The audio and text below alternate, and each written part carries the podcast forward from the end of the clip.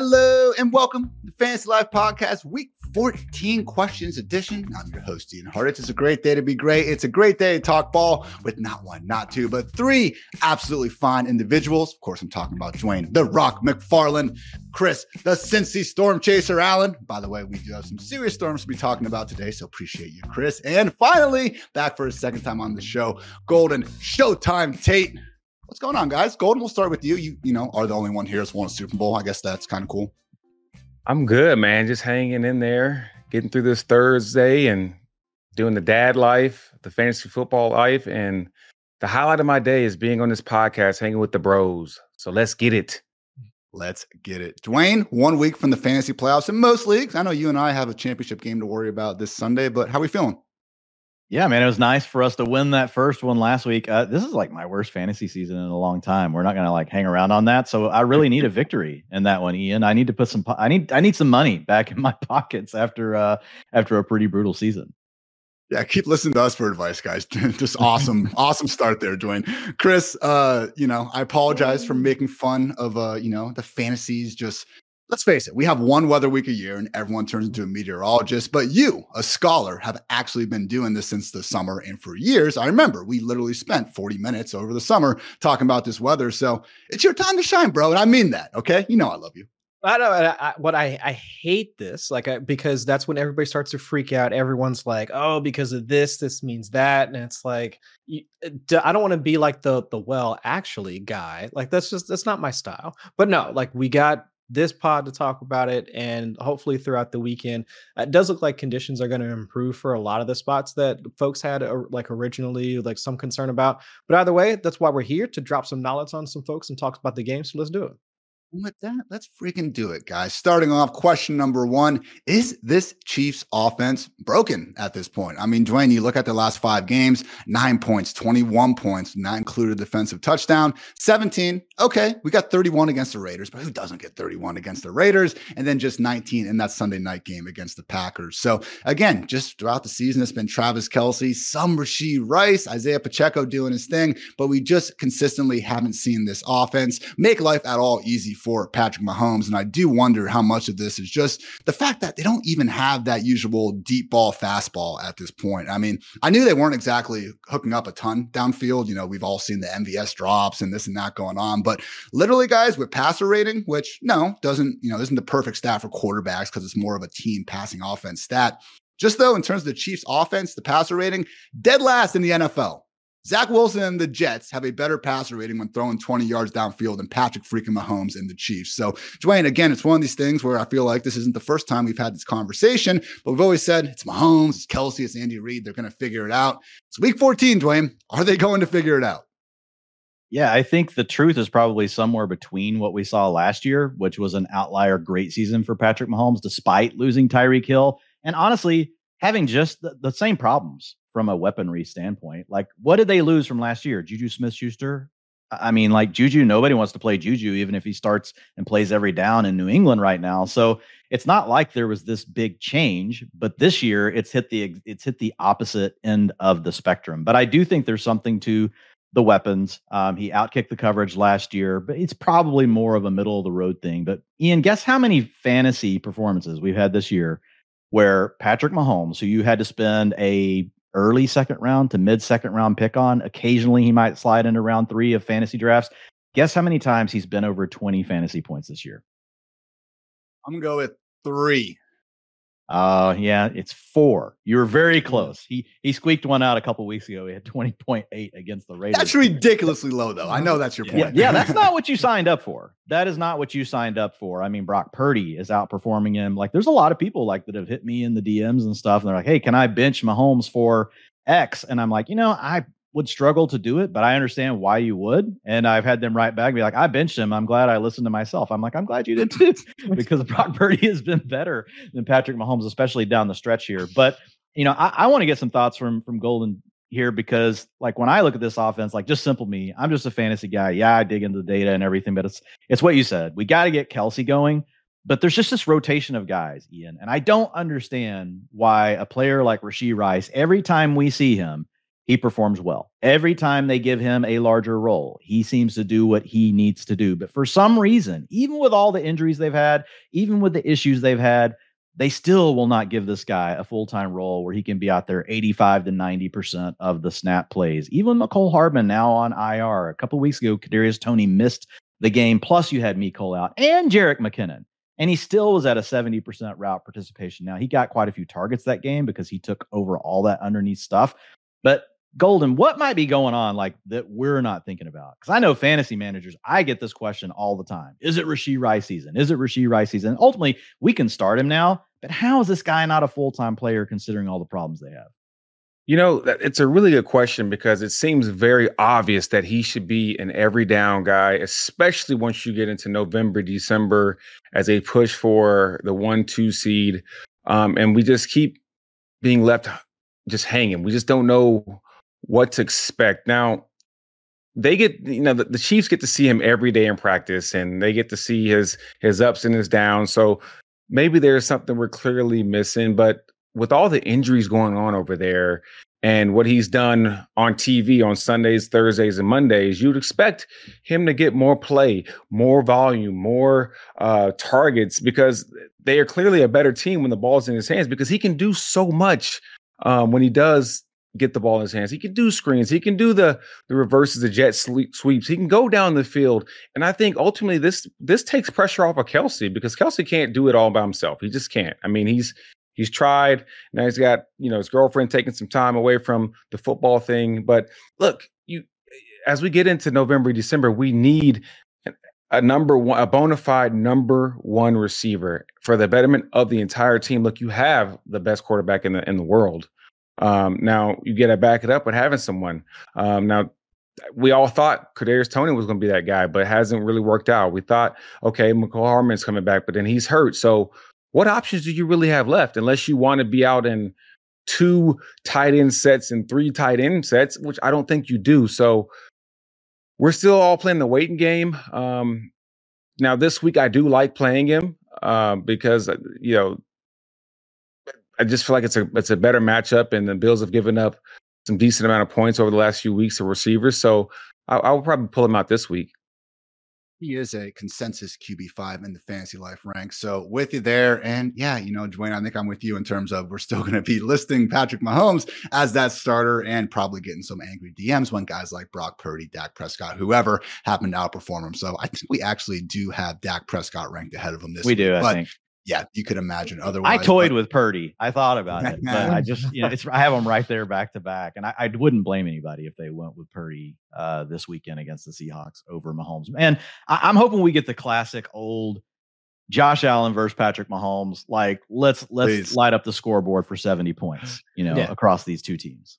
Just not a dud, man, because we have had so many of these at this point. Seven games now this year where the Chiefs have scored 21 or fewer points. I mean, from 2018 to 2022, they had zero of those games in 2018, and they had one, two, five, and three. So this is truly unprecedented levels of low in this Chiefs offense. Chris, I know you do our matchup of the week column every single time out. Always a fun read. You can always find it featured in the Fantasy Life newsletter, which happens to be for free. What a freaking deal. You should subscribe right now. Listen to how organic that was. But Chris, again, with this, this. I'm guessing it was the Cowboys and the Eagles this week, which was awesome. But man, Bills Chiefs, this is going to be fire too, or this one matchup of the week. Like these are both two matchups that in most weeks will be the clear cut slam dunk. Anything sticking out to you here? I think the thing that's sticking out to me is that like the Chiefs just as an offense as a whole, like they I wouldn't say that they're they're broken. It's just that they're they're worse relative to themselves. Like we they have put themselves up on such a high bar that not being able to clear it at this point without having a guy like Tyreek Hill there to take the top off of any defense becomes it becomes difficult. And to Dwain's point, if you if you can't operate in that world and you're not willing or unwilling or just can't do it uh, in terms of putting out one of your better weapons in Rashee Rice, well then what else do you have to, to lean on at this point? Because for I think for every season that Mahomes has been the, the their quarterback, they've been top three in your average yards per drive. This year, they're like eighth or ninth. So still a top 10 offense, at least by that measure.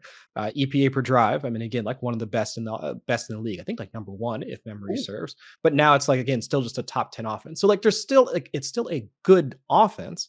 But that so like broken, no. It's just can we use them for fantasy? No. I mean, Rice is only like the only wide receiver that's finished in the top 12 in fantasy for fantasy purposes. Uh, was it Travis Kelce and I think it was uh was Noah Noah Gray, Blake Bell, like one of the two tight mm-hmm. ends mm-hmm. that that uh, the first week when Travis Kelce was out. Uh, they've got it like he's been in the top 12 like for tight end purposes. And of course, Pacheco's doing his thing. But from a passing standpoint, the reason that we invested in this offense, Patrick Mahomes in the third round, that we expected some development or at least some spike weeks here and there, right? Because we uh, folks would draft Toney to see like if he might be able to do his yards after the catch thing and get into the box. Maybe MVS scores a long touchdown uh, if a defender isn't draped over his back. I'm not mad about that play at all. But I mean, that's where like those types of scenarios, like we we envision them being the thing that would help at least propel Mahomes forward without having a guy like Ty- Tyreek Hill on the roster and without having Rice out there in a full time position. Toney not really uh, doing much. Mecole Hardman on IR, MVS uh, you know, getting penalties or whatever. I mean, that's just really not like it's not giving him the same production as we had in years past. So it's just good enough for football, good enough to keep him in the playoff uh, in the playoff hunt, but just not good enough for fantasy right now versus first point. Yeah, broken, probably a strong word. We'll say relatively dented, but it just is crazy again with Mahomes being a lot of our opinions. I think the best quarterback we've seen, especially some of you Gen Zers out there. And yeah, just the fact that again, it's now gone on this long into December, shocking to see. But hopefully, again, we at least get that fun, fun shootout between Mahomes and Josh Allen this weekend. Question number two, fellas, can Justin Fields still lock down franchise QB1 duties in Chicago? And Gold, I want to start with you because we have seen an improvement. Like any sort of, you know, traditional passing metric, Fields has gotten better this year relative to what we saw in the first two years in the league. I don't think it's a huge coincidence. This happened when they finally decided to get him a legit number one wide receiver in DJ Moore, who, though look now, boys, already is over a thousand yards. And that's despite being under 60 in all five games of the T bag experience. So there there have been some legit highs in Chicago Golden, but that said, we're still looking at a team that is two and six and Fields eight starts this season, still taking a bunch of sacks. And, you know, when you see a game plan like last week where it's just one screen after another, I do have to wonder exactly how much this coaching staff even trusts him at this point. So currently projected to have that number one overall pick from the Carolina Panthers, thanks to that Bryce Young trade. You know, Golden, what do you see here? Like, just if you had to guess, Dwain I always use analogy, you know, know, we don't like saying gun to the head because that's, you know, not, not very cool. But a Girl Scout saunters up to your door and she's being very kind. But she asks you, Golden, will Justin Fields be the Bears quarterback in 2024 and beyond? What are you saying?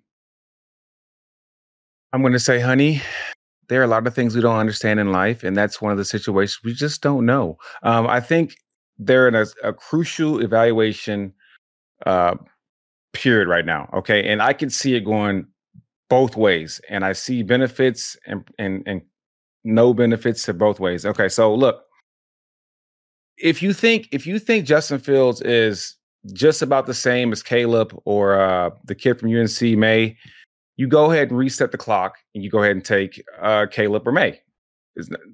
Now, if you think you're seeing enough uh, production and growth from him um, that you can that you can work with it and you you know can thinks he's going to continually get better and learn how to pass and, and stay in the pocket and get ball and, and read defenses, then I think you have a better chance for the future at staying with him. And then you can build around him. But they have a lot of holes over there right now. And we've seen uh, Justin Fields play well, and we've also seen him not be clutch. And that's probably the biggest problem with, with him. He, you know, he's the best running quarterback, one of the best running quarterbacks in the league. No doubt. We all know that. But as a quarterback, you have to be able to throw it. Now, my biggest issue with him is in the fourth quarter, um, and when they're down within you know two to three minutes left in the game, he has done nothing, um, in my opinion, to to give these give his team uh, an edge at winning. And so he's not clutch, is what I'm seeing right now. But if you just look at the talent level, through the roof, as we all all agree. And then going into this fantasy season, we all couldn't wait to get us some Justin Fields. You know,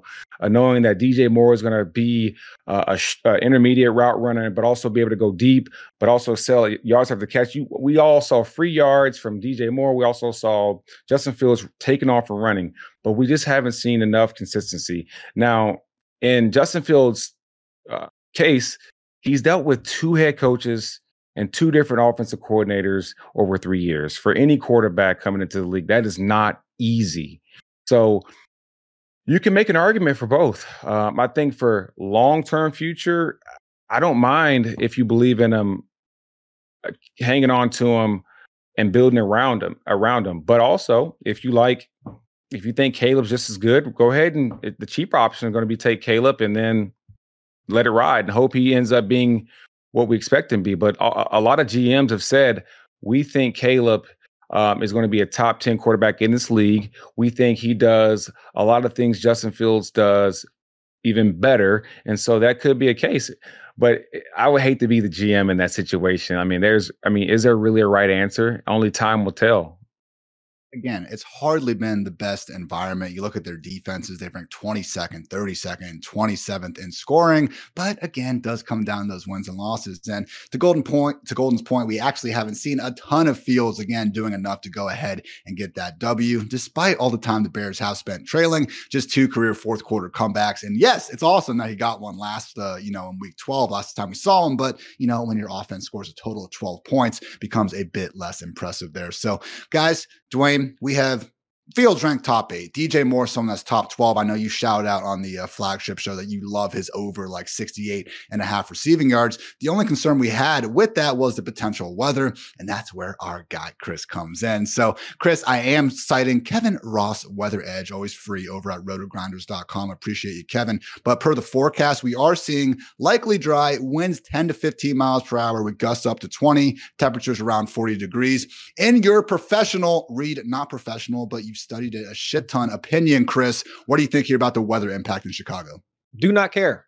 Do not care about the weather at all for this particular matchup. Uh, uh from the research that I've done, and for folks that want to check it out, I did a in-depth uh, weather piece like over the off season. Go check it out on fantasylife.com. And to Ian's point, free, free 99. All of my research is free for y'all to take a look at. So go and take a look at it. But uh, the breakpoint for any concerns for drop in passer rate drop in completion percentage, accuracy issues, uh, even plays run. I mean, the the parts and pieces of what typically would go into Moat's projection systems, how we would look at games and how potential offenses would interact. All that seems to break after you get past 20 miles per hour. And Gus, I, know it gets reported, and this is not just nothing against Kevin Roth, nothing against anybody else that looks at that type of thing. But obviously gusts are going to be the much stronger component of uh, like when you're reporting wind and so you get to report a much larger number which sounds cool and it gets more impressions and all that. Not saying uh, meteorologists or people doing that stuff are trying to engagement farm but that is essentially the way that gets eyes on people say oh 20 mile per hour wind gust but a gust is something that's unpredictable. A gust is something that you you never know when that's going to happen. So if you don't know when that gust is going to occur and we don't even know how the ball is going to bounce or who the ball is going to go to why would we care about gus? So no i don't i don't care about it. more it's more the sustained wins. What can we actually plan for? And if it's going to be well under the threshold for concern right now i'm seeing around like 13 14 miles per hour uh, in the direction of the stadium. Uh, so soldier field it points it has a zero degree azimuth points straight north and south uh, the winds coming out of the northwest. So if there's no uh, no concern for a cross breeze even kickers, if you wanted to go that route, I wouldn't in this matchup, but even if you want to go that route, shouldn't be affected at all. So it, for this matchup, while it, I think in the original forecast, it was going to be some snow in the area, not even a factor here. So you should at least be able to invest in the same elements that you would for this game. DJ Moore, fire him up. I, I have no problems with uh, with rostering him or any of the other typical pieces you would, especially given that we're just one week away from the fantasy playoffs. Chris is out here considering the cross breeze. You, you, just from now on, mm. Chris, when I ask you a weather question, say yes or no, because Lord mm. knows you have put in enough work to rationalize whatever it is that you're saying. Yeah. what? Ian's like, what the hell's an azimuth? I was just like, sounds right. Could could be a made up word. Your I don't know. Like, I'm not gonna I'm not gonna question him. But uh, yeah. the article Chris did cite does wind matter in fantasy football. Published it back in July. You can go ahead and Google that and find the goodness. But I love the note you have in there, Chris, about since 2018, 1,311 regular season games, only 48 have had recorded wind speeds north of 20 miles per hour. And as Chris points out in there, when you actually start digging into the individual quarterbacks in that study, a lot of times good quarterbacks stay good, bad quarterbacks stay bad. So really is more of a case by case basis. And in this case, we are not concerned. Before we get to our next question, guys, I want to give a shout out to our presenting partner, partner, I should say, over at DraftKings. Freaking love you guys. We're back with another week of football, and DraftKings Sportsbook is keeping us in on the NFL action with great offers week after week. Fantasy Life has partnered up with DraftKings Sportsbook, an official sports partner of the NFL. And right now, they have an offer you do not want to miss. All customers can get a no sweat bet on any same game parlay or same game parlay X. Download the DraftKings Sportsbook app now and sign up using my promo code questions. And if you're a new customer, you are definitely going to want to listen up because right now, guys, on DraftKings, new customers who bet just $5 will get $150 in bonus bets instantly. Wondering what you can even do with your $150 in bonus bets? Well, you can combine multiple bets together for a shot at an even bigger payout. And if sports betting is not yet available in your state, don't worry. You can still join in on all the fun with DraftKings Daily Fantasy Sports. Download DraftKings Sportsbook app now. All customers can use my promo code questions and get a no sweat bet. Get a bonus bet back if your same game parlays bet loses. Again, that's a maximum reward limit applies. And that's promo code questions only at DraftKings Sportsbook. Question number three, fellas. Are any Broncos capable of booming down the stretch? So, Dwain, been a situation where, you know, I always, on usually about Tuesday, make my way over to your amazing utilization hub, go through the backfields and the wide receiver groups and just see what's been going on the last week of action. And for Javonte Williams, man, like ever since getting back from that week nine bye, it's been almost RB1 level, like upside RB2 level utilization. Haven't quite gotten that production though. Three straight finishes outside the top 25 running backs after getting that awesome PPR RB5 finish in week 10. So, upcoming schedule, they get the Chargers, the Lions, the Patriots, and the Chargers again. I get it. Lions and Patriots, those aren't layups for running backs, but man, you would like to think we can get some legit booms here in weeks 14 and 17. Overall thoughts on Javonte Williams and if anyone else is interesting you out there in Denver right now, Dwain? Yeah, I think it really is Javonte, just because they've just changed the way they want to play football. Early in the year, they were dropping back, throwing it quite a bit. But now, if you look at their drop back rate over expectation, which essentially we just take every team, we've got all the plays over the last three years from the NFL, and we can see them in every scenario. And it mostly has to do with the score, like how much you're down by and what are the conditions of the game like they are throwing the ball minus 6% versus the league average once we take all those things into account since week eight. So this is now a run first operation. I mean, these are big numbers minus seven, minus seven, minus 13, minus nine. There was a plus seven percenter against the Vikings in there. So they, they could still like pivot if they need to in a certain game. But yeah, I do think that Javonte is the guy you've got to lean into because this is how they want to win. And the other part of it, Ian, is just how much they want to use their running backs in the passing game. And we've known this with Sean Payton. Like I did a study on this, and I say a study. I just went back and looked at, you know, which coaches had the most targets to running back since like looked at numbers. We'll call it a we'll call it a study. By far, Excel sheets a model. Yeah.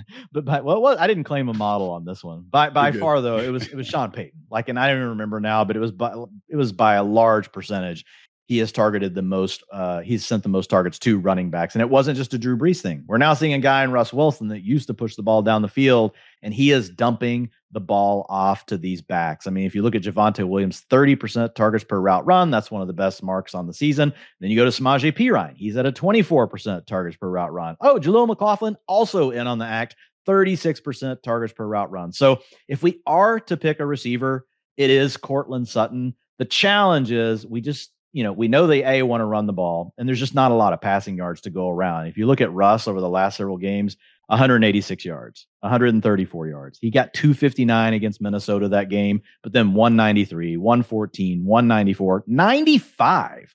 So and they've been winning in these games. You know, they did lose last week, but they've been winning these games. So it's really reinforced the way they want to play. Their defense is playing better. So I do think it's Javonte. I, I think one of these games, Sutton's Sutton's going to come through with a bigger, uh, you know, box score if he can catch two touchdowns. But they just don't throw it enough to make him a consistent threat to be someone that can, you know, enter that top twelve conversation. So he really profiles more as like that mid range wide receiver three.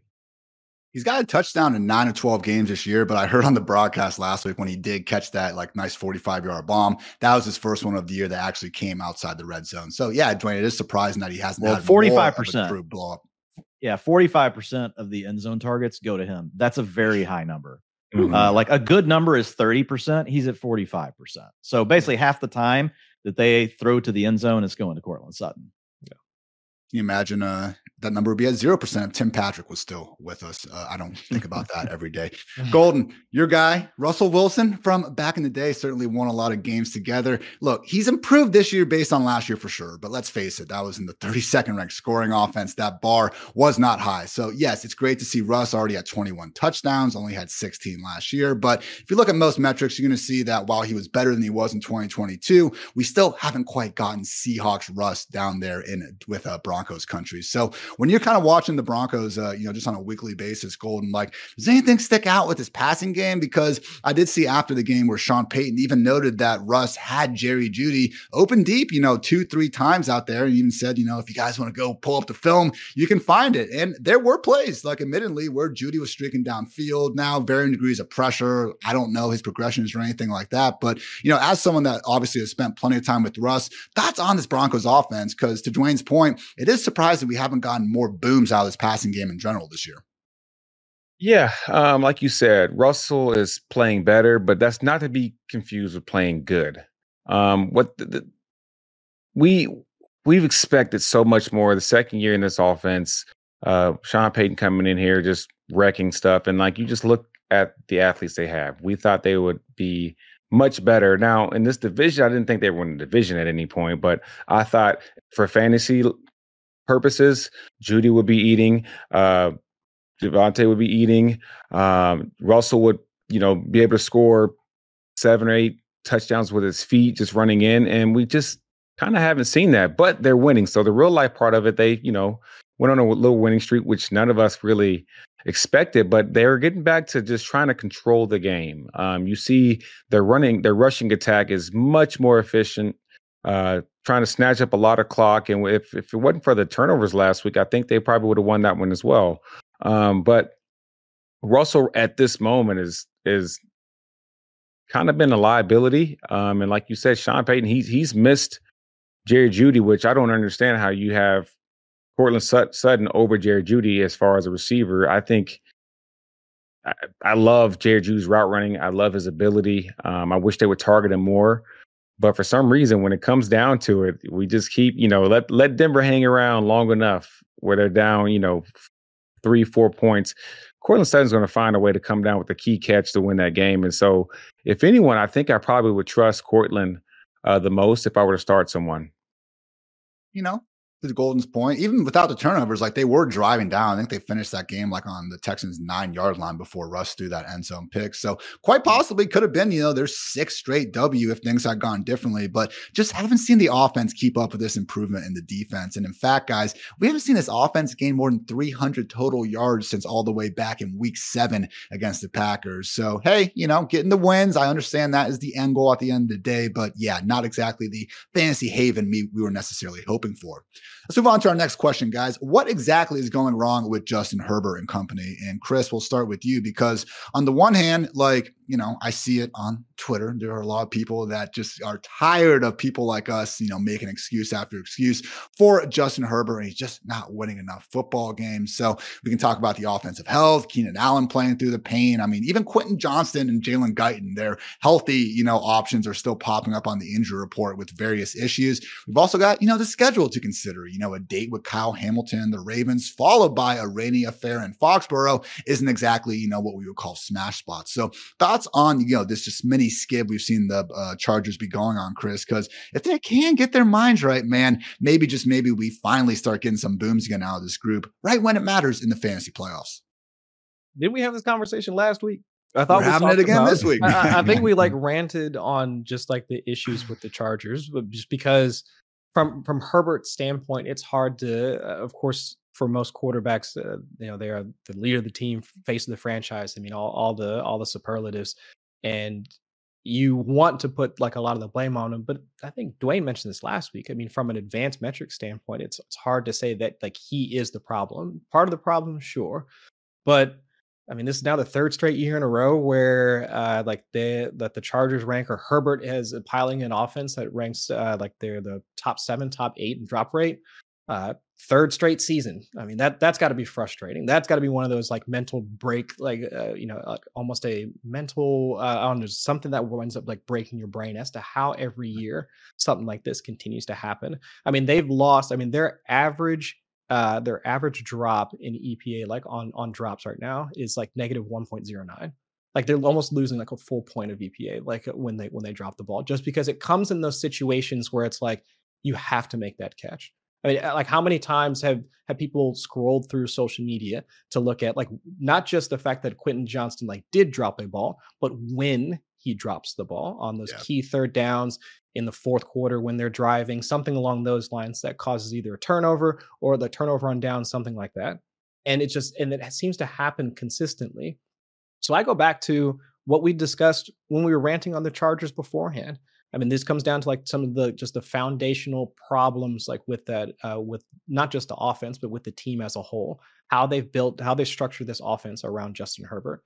And if without any sort of change, I mean, like we, it's not to, it's not to say that we could have, uh, you know, a hindsight bias like being what it is, but I mean, Quentin Johnston was drafted like before what uh, Jordan Addison and Zay Flowers. Yeah, it's bad. Uh, that's that's that's rough. That's that's really rough. Like when so many folks wanted uh, a, a, field stretcher, somebody to access or to allow Herbert to continue chucking bombs downfield. Could you have gone a route that would at least allow the offense to stay more efficient? Could you have gone an offense like could you gone the route to allow Herbert to just continue to work the middle of the field and allow it, the receivers to work after the catch and continue to move the move the ball, move the chains, and, and all those things. So I think I mean, I wouldn't say like that's uh like what what's exactly wrong with Justin Herbert. I mean, there's there's so many key factors to it right now. It's it's hard to point to one, but it's just I think to me it just comes down to like how like how they're structured that offense, the personnel he has around him, and again like and still problem more problems along the offensive line, which just made things just tough like for Herbert this year. I think that is exactly the problem. Like I mean, he just doesn't have the weapons. Like if we look at the best offenses right now in the NFL, it's not some elite quarterback just dragging along a bad cast. We just got through talking about Mahomes. Josh Allen, even though he's played great, he's had his own issues, right? I mean, they've got Stefon Diggs. Now we've got Dalton Kincaid starting to come along, but like now they're probably going to shove Dawson Knox back out there and take him off the field, and they're going to have problems. If we look at the best, you know, offenses in the league, it's probably not guys we think of as being.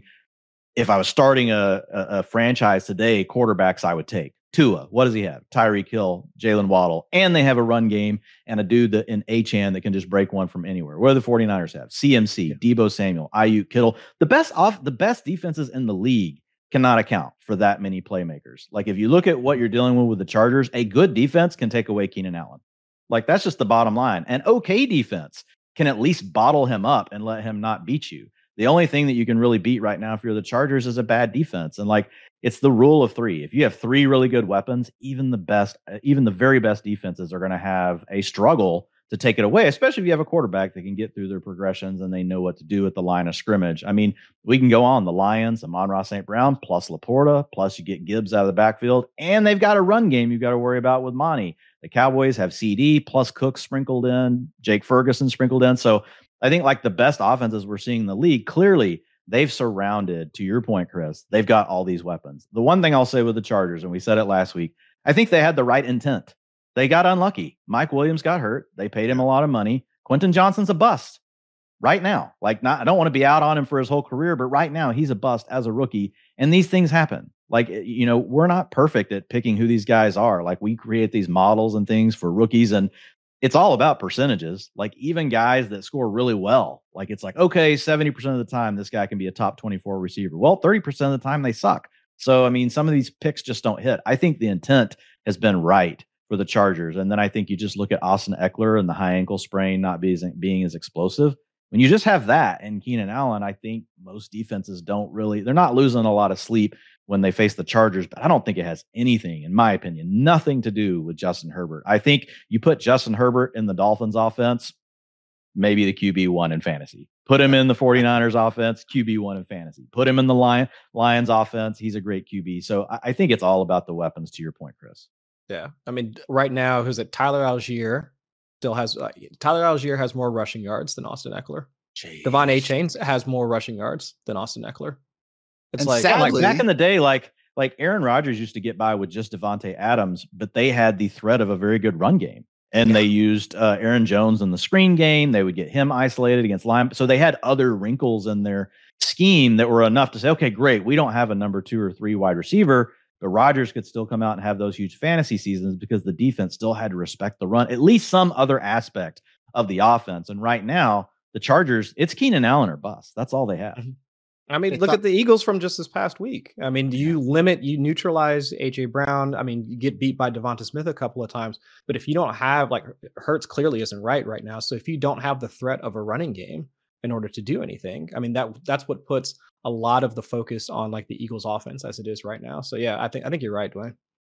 Ekeler coming back from that injury. Dwain mentioned the Mike Williams injury. He only got to play three games. I mean, just when Joshua Palmer was starting to actually make some plays, he gets yeah, freaking put on, on. IR. So I hope he's back. But even bigger than the lack of rushing production, Chris, has been Ekeler's lack of receiving production. I mean, just 7.4 PPR points from purely his receiving numbers. I mean, he hasn't been under 10.6 dating back to 2019. 2019, he was literally doubling this number and averaging 15 PPR points per game just from the pass game work. So Golden. I mean, when we have an offense like this where they had a lot of talent, I mean, Kellen Moore is going to forget more about football than I will ever know in my life. So, like, I'm not saying that his plan isn't sound, but when you have an offense like this that has dealt with so many injuries, like it is week 14 now, how much can you actually put into a new offense? Or maybe the Chargers say, well, maybe it does make more sense now to feature Gerald Everett and Quentin Johnston because we have all these injuries. How much can you change what you're doing on offense this late in the season based on the personnel? And how much of it is just, you know, guys, we just need to execute better?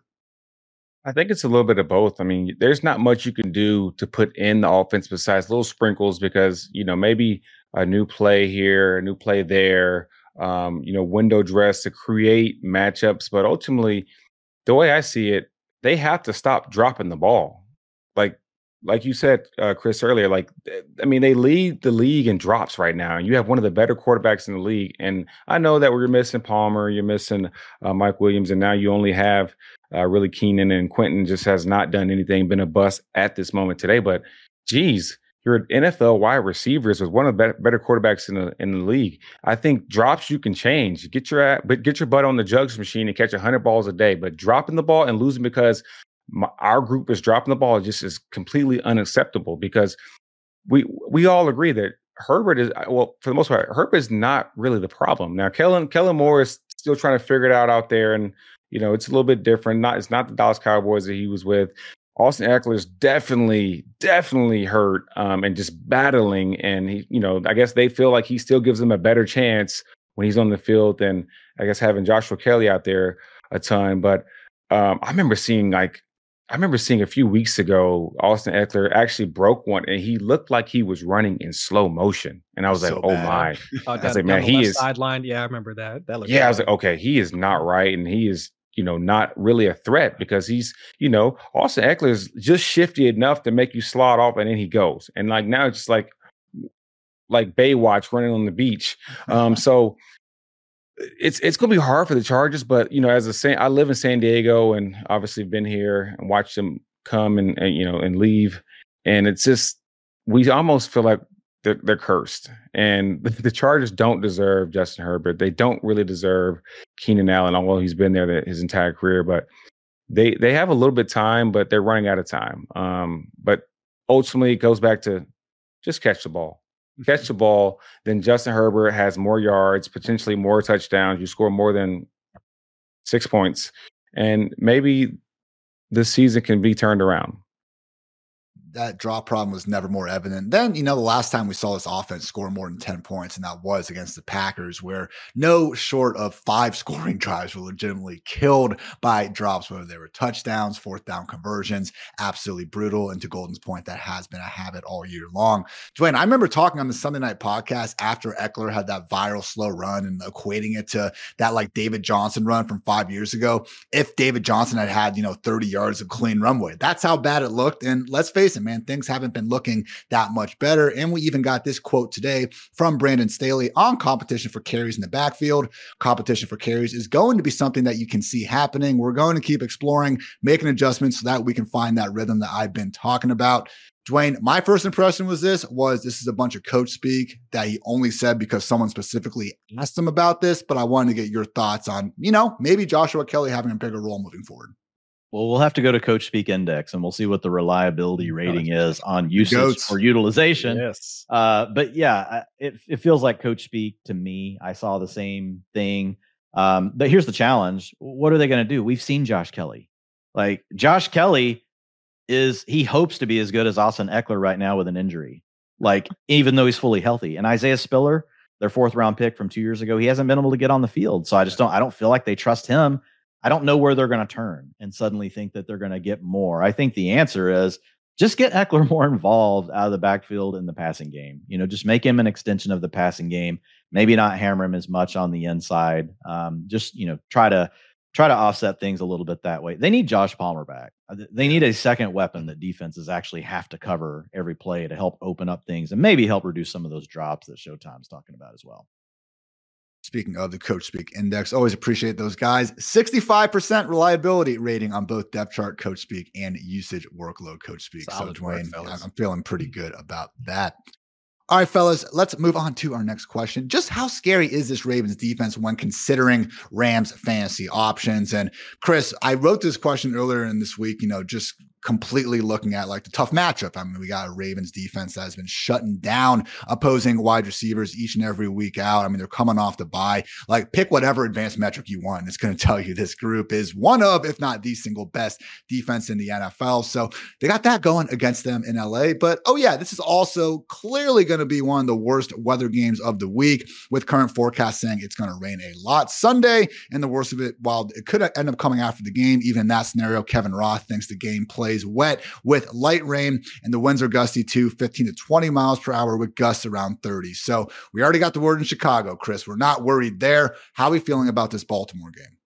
So I took a look at it, and uh, the easiest comp that I can put to it right now is actually the the Week One matchup between the 49ers and Bears from last year, like where it was rainy. I think it was what like you saw the players like sliding, you know, across the field and and all that fun stuff.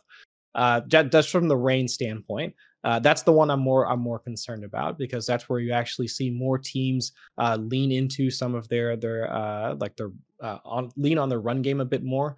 Uh, plays uh, like the run fewer plays, and of course, like with the ball being a bit slippery, and I'm pretty sure Golden can attest to this. like ball security then becomes a becomes more of an issue. Drop passes, fumbles, like just those chaotic things that can happen that we can't really uh, we can't plan for. There's no projection. I'd like for as good as Dwain is, I'm pretty sure he can't project like when an interception is going to occur off of a ball just like going right through a, a player's hands mm-hmm. into a defender's arms. Uh, but like that, those are the things that that tend to happen in those types of games. So that that would be just like my my biggest concern. Uh, but I don't want folks to overreact to this. Uh, if you're if you were still looking at a guy like let's say uh, like Odell Beckham, uh, to like to slot into the slot onto your on uh, into your wide receiver two flex spot uh, with the targets per run rate that he had before they headed into the bye. Okay, cool. Uh, Puka Nacua, Cooper Kupp. I know Kupp's really getting more cardio than targets these days. Okay, fine. I mean, if you want to look at like either one of those two guys, but it's just the ancillary uh, pieces to it. Uh, if you were still had like on the fence about Isaiah Likely's position and Mark Andrews with Mark Andrews out, okay, cool. Uh, I mean, any of those other guys that you had at least some thoughts about, I would break ties in favor of whomever else like you were considering. That's typically how I approach like this type of game. Like a really good example right now, 76% of lineups over on Yahoo have Cooper Kupp in them. But they that's a that's ahead of DJ Moore, Davante Adams, and Nico Collins. Now Nico wow. may have his Nico may have his own weather issues. We'll talk. We could maybe hit on that game at the end, Chris. But yeah. like I'm probably starting all those guys over Kupp. So I think that's what you're trying to say. It's the tiebreaker stuff. It's not yeah. just an automatic you're benching Kupp. But if you got DJ Moore, DJ Moore should not have a lower starting percentage on Yahoo right now than Cooper Kupp in this game. That's exactly it. Yep. Mm-hmm. Cooper Kupp, sadly, not even cracking the position's top 24 options in Fantasy Labs consensus ranks. That's how bad things have gotten here. Golden, I know you got to get going here in a minute, my man. We appreciate your time. But last thing, obviously spent a big chunk of your career with Matthew Stafford. You know, he got to play in the friendly confines of that Detroit Dome, and then he gets to go to sunny LA to spend the last few years. How, what do you think about Stafford in terms of going into this, you know, cold, rainy game in Baltimore? Is he up for it, or are we going to see maybe a little bit of a mess out here? It could be a little bit of a mess. I think Stafford's definitely going to be able to still spin it, and being playing in the cold is not an issue. He's t- tough as nails, so that won't bother him. But he does throw a very heavy ball, um, and if you don't, you got to have a strong grip for one, and also them leather gloves to, to pluck it. I, I, remember when we were playing like uh, Seattle, and he would throw. I'm trying to body catch everything because it's just. You, you see it fine and you feel it fine, but the ball just slips right out. And so that could be an issue. Um, I could see, you know, Cooper and and and Puka having a day, but catching a bunch of option routes where he bodies them up and they, you know, take eight yards, then another 12 yards and, and kind of get their points that way. But as far as the down the field deep throws, I, I, I just don't see that being a, a big part of this game. Um, it, but both teams are, should probably just lean on the run game. I mean, Kyren, just keep feeding him. Just keep feeding him. You, you can give him screens and let him go. He's a phenomenal athlete and can make some plays. But man, I tell you this, I would much rather play in negative 18 snowy weather than a downpour rain uh, with Matthew Stafford or really any quarterback for that matter. Great stuff from Golden. Again, I want to reiterate that Kyren Williams absolutely locked in as a top 10 running back this week because we are seeing that snap rate north of 90% and feeling great about it. So weather's not going to impact him, but guys, you know, this goes right into our next question, but I'm also going to make it about me because you know what? I'm hosting this podcast. So you guys have no other choice in the matter. But moving on is, I mean, I should say, are Brandin Cooks and Jake Ferguson suddenly weekly must start options? And I want to start with Brandin Cooks and not quite leave this Cooper Kupp storyline yet, Dwain, because I agree with you. When we talk about Davante Adams, DJ Moore, I don't even think it's close. You have to play those guys ahead of Cooper Kupp. But when we start looking down the consensus ranks, which you guys can all see for yourself at fantasylife.com, I mean, Kupp is right next to guys like Rashee Rice, DeAndre Hopkins, Brandin Cooks, Garrett Wilson, and Jayden Reed. And as someone in my lovely, you know, kind of pathetic, but it is my home league, eight team league out here, I specifically am deciding between Kupp, Jayden Reed, and Brandin Cooks. So is the weather enough of a tiebreaker for you with those guys, Dwain, or is Kupp where he is now because of you already kind of incorporating that weather tiebreaker in the first place? Well, when I first make the ranks for the week, like I honestly don't even care about weather because it's too far away. Like I, you oh, glance at it, but you just don't let it impact too much. So Kupp will have to come down if it is still projected like by tomorrow evening to be a downpour. And I could see why you would go to Brandin Cooks and a tiebreaker because you've got an elite offense playing in a great spot versus, you know, an offense that's yeah. been okay, but playing in a really tough matchup plus bad weather. That could be challenging.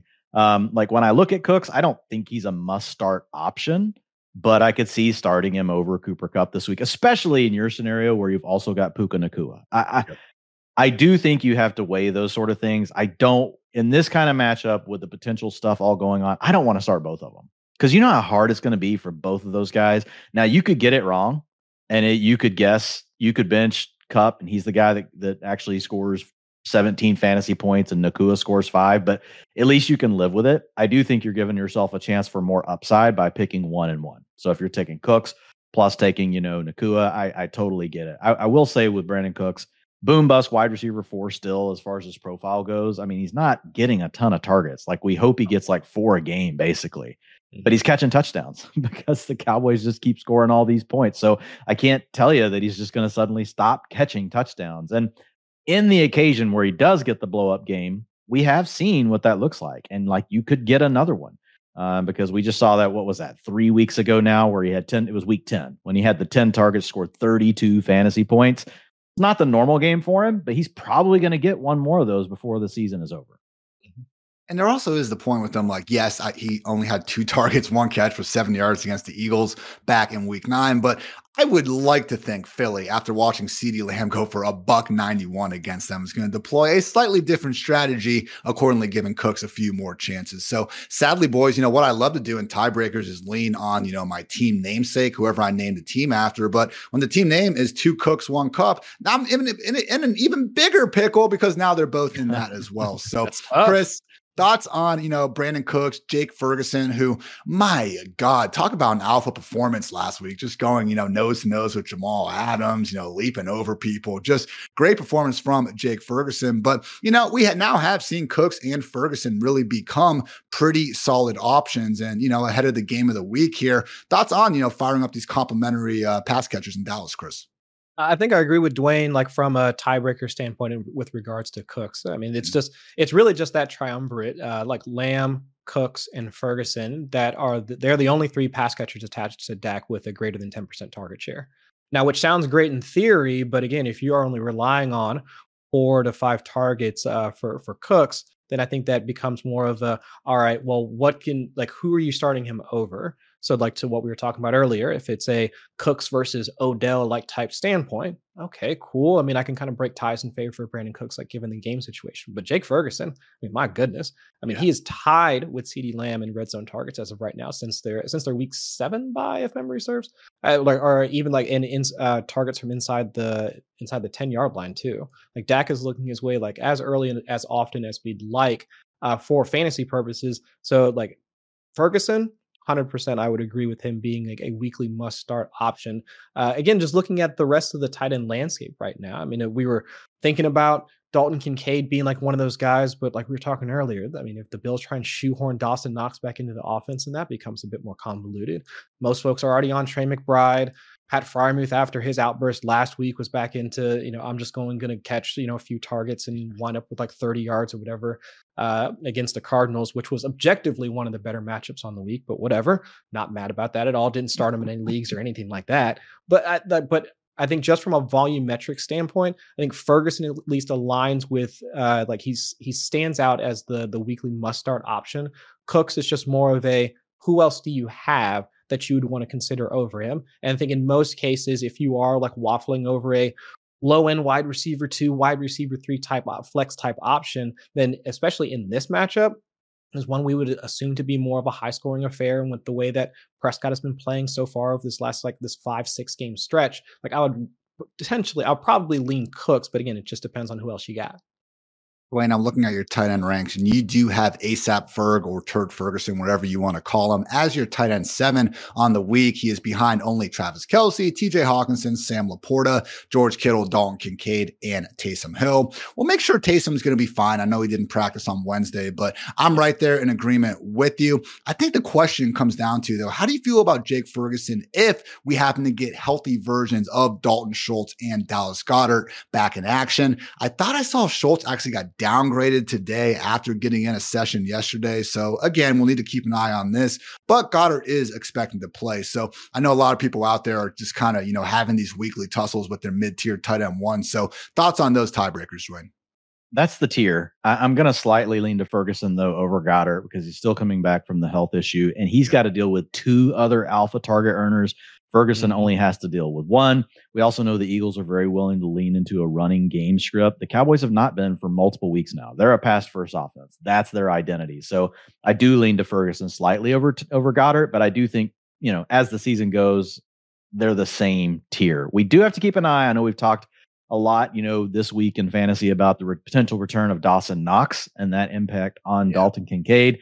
So maybe Kincaid falls down into this tier. But one other low key thing Peyton Hendershot was activated off of IR. They've really mm-hmm. waited a few extra weeks on this. So I'm leaning towards not worrying about it and just assuming they've waited so long, even after he was healthy. I think they really like Ferguson as the guy. But over the first three games of the season, when Peyton Hendershot was around, he had a 48%, 24%, and 36% route participation. And in those three games, Jake Ferguson had his lowest route participations of the year. So even though he was earning targets, he wasn't getting on the field as much. So not going to worry about it too much heading into week 14, but definitely will be interested to see what the utilization tells us after this game. There is a potential that we will have to give Jake Ferguson a slight downgrade if it suddenly turns into a split again just you know, it's one more guy, Dwain, where we see a white tight end with a number in the upper 80s catch the ball, and we just have no idea who actually has it until they, you know, get announced by the announcer. So you know, it's now the, Ferguson until somebody says otherwise. I hear you, but you know, Luke Schoonmaker caught a touchdown the other week, and I swear to oh, God, I thought it was I Jake Ferguson. Was, I thought yeah. it was Ferguson too. I was like, sweet as Ferguson, but then I looked at it, it was like, wait, who the hell is 86? It's Goedert and Ertz all over again, but now we have. what would be even more surprising back. would be to see Mazi Smith stuff someone on a run play. But oh. anyway. Oh hell let's yeah. leave let's leave the cowboy draft picks of Schoonmaker and Mazda. Oh my! I, I don't want to get depressed. We will see. I mean, this is just the first game of a monstrous stretch the Cowboys have to go through. They're again facing the Eagles at Jerry World this week, and then in Buffalo, in Miami, and then back home against the Lions in Week 17. So Dak Prescott keeps playing the way he's been playing against this stretch. I think it's going to be tough to rip that MVP trophy away from him. Yep. But right now, my vote is on Tyreek Hill because I think he's been consistently the most elite player, regardless of position. And just because mainstream media wants to only include QBs in this award, we can take back the MVP award. This is America, everybody. And I'm not going to rest until we see a wide receiver get proper credit. So, guess what? The EPA police, the CPOE police is going to come knocking on your door if you insist on crowning Brock fucking Purdy as the MVP, even though he's the sixth best football player in his own offense. So, sorry, wanted to uh, just get that off my chest. But yeah, guys, now on to our weekly DraftKings sponsored bold prediction segment, obviously sponsored by DraftKings, where, you know, we try to get a little bit bold around here. Now, one of us happened to tell you all that Isaiah Pacheco is going to go off last week. Maybe that was the first prediction I've gotten right all season. Regardless, though, we're hot. We're trying to go streaking here. And with that, fellas, I'm going to say that Zack Moss is the one to rebound this week from his down week 13 performance. He goes for 125 plus yards and not one, but two touchdowns out there. I assume I'm leading the fantasy life rankings with Zack Moss because I have him ranked all the way up there as the RB6, and that's apparently low. So I'm being a chalk eater. This is uh, not going to say, yeah, RB three I think is where Freedman RB three, man. Oh, let's go. Man, Stones, oh, man. It's just, man, it's just the dude averages 24 opportunities per game without yeah. Taylor. It's insane. Yeah. So, but yeah, I, I, love the call by you though, Ian. Well, it's a I don't know. I kind of hate it now. This is embarrassing. But Chris, can you get us back on track, man? Jeez, I watched the I'm film still, get better. I'm still guys. trying to. I'm trying to cut through. I'm trying to count out like how many other like, so, like how many other players? So how does how's Purdy the sixth best one? So Trent like, Williams, Deebo Samuel, Brandon. Oh, Trent Williams. Well, I guess yeah, because yes. in the games that he was out, yeah, that was their that was their losing mm-hmm. streak.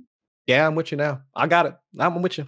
Okay. I was trying to think. I was like, man, are you going to put Jauan Jennings over Brock Purdy? I mean, damn, couldn't bro. couldn't like, figure that, out the fifth. that, that's that's tough scenes right there for for Brock. Uh, but now I'm gonna I'm gonna flip it back to weather real quick, just so folks have a quick understanding of where like of where I'm at, like for like for for Sunday. Uh, right now, we already talked about the uh, the Rams uh, Rams uh, Baltimore game. Uh, wind and rain in that one. Less on the wind side. It's down to about like 14 miles per hour, uh, but it is going across the stadium. So if you are rostering like Justin Tucker, at least at least have some concerns about that. No snow in Chicago. No concerns there. Cleveland, it's going to have at least light rain in the forecast as of right now, so not a concern, but at least something to monitor like heading into Sunday. The only other game that I do have at least some mild concerns about uh, is going to be the the Jets Texans game. So that one, uh, so just break it down real quick. Uh, anything over, and you can go to uh, I use weatherunderground.com because it actually reports what the precipitation rate is going to be on an hourly basis. Anything under 0.03 inches per hour, you're not even going to see it. Like it's on the normal broadcast, you typically don't see like under like 0.03. Uh, it's just going to be more of an, an annoyance. They'll talk about it they'll say like, oh, the weather's like, you know, the rain's picking up or whatever. It's bullshit. It doesn't really matter. Uh, but anything over 0.06 inches per hour, that is where you start to see it. That's when, uh, like on the on the normal broadcast, and that's essentially going to be the average throughout the entire game. And it's actually going to pick up more towards the back end of the game. 0.09, uh, anything over like 0.1 inches per hour, that is where you start to. Uh, that's when you start to edge up against uh, like the week one matchup that I just referenced between the uh, the 49ers and Bears from last season. Uh, what was it? The 49ers and Colts from uh, a couple of seasons ago, like where Carson Wentz was like dropping bombs to oh, Michael yeah. Pittman in the rain week seven. Ravens. Uh, yeah, I think uh, that might have been. I thought it was. Yeah, I think no, might it might right. have been the four. It, those games are back to back. I think you're right. Yeah. Sorry though. uh, and then even going back three seasons, I think it was the the 49ers and uh, Commanders, although they weren't called Commanders at the time. Uh, like week ten, if memory serves, against the uh, like when they were playing against them. Uh, again, another one of those like heavy rain like types of games, and that's the way that things are shaping up uh, for uh, like for that particular stadium. So, so Chris, you you see it at 0.06, but where does yeah. the precipitation really become a factor for performance? Is it that 0.1 you're talking about? Point oh yeah point one is when it starts to fall off like as it starts to tail up towards like point one uh, that's when it everything starts to okay. like go to hell afterwards and you'll see that towards the back end of the game at least that's the way it's projecting right now is in the final hour or so like for that matchup it starts to trend back up and that's cleveland jacksonville? No that's for the uh the jets texans game. Jets texans yeah. Man, yeah. come on don't do that to cj stroud yeah, no, that's tough. Like that's actually one of the games where I was like, I was kind of interested to try and uh, see how that's going to look uh, now with the new offense without Tank Dell being there. But yeah, that's another one. That's the only other one on the Sunday slate that I'm concerned about, like from a from a rain standpoint. Great stuff, Chris. And I'm also happy to announce Zack Moss is not my RB two on the week, so you guys all need to catch up. Uh, Dwain, Dwain, send a us really good process a, you got there. Yeah, yeah. And you're like, oh, now. I got him lower, and he's my call. I'm going to move him higher.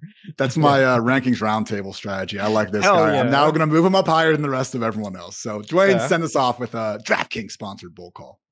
Yeah, I'm going to go with two here. Um, you know, so I'm going to I'm going to kick in one for Chris since he did the weather. I'm going back to Jaylen Waddle because like the, the, targets, everything is there. It's an it's an elite offense. We've called it, but it hasn't happened. But he's still getting the targets. That's the thing with Waddle.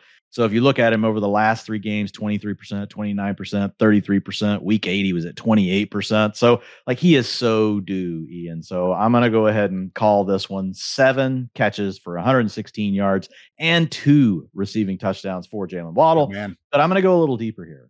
And I'm going to go to a guy that nobody trusts. Everybody is down on this player. And I get it. I, am with you. But Kyle Pitts. Kyle Ooh, Pitts last weekend okay. supplied us with a 90% route participation. Uh, that's something we haven't seen since week two. If you look at him over the last few games, he's actually been earning targets again, getting looks.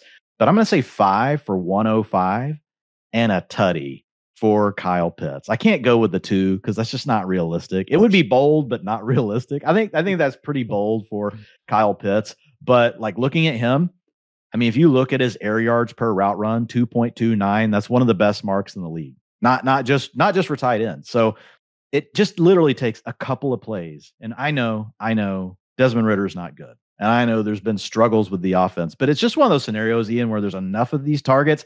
He only needs two catches to essentially make his day. And then if he just sprinkles on a couple of other catches, like you're over 100 yards and you get the touchdown. And this weekend on DraftKings, if you are playing DFS, only $3,700. So this is a guy priced down under 4K. I really like Kyle Pitts this weekend.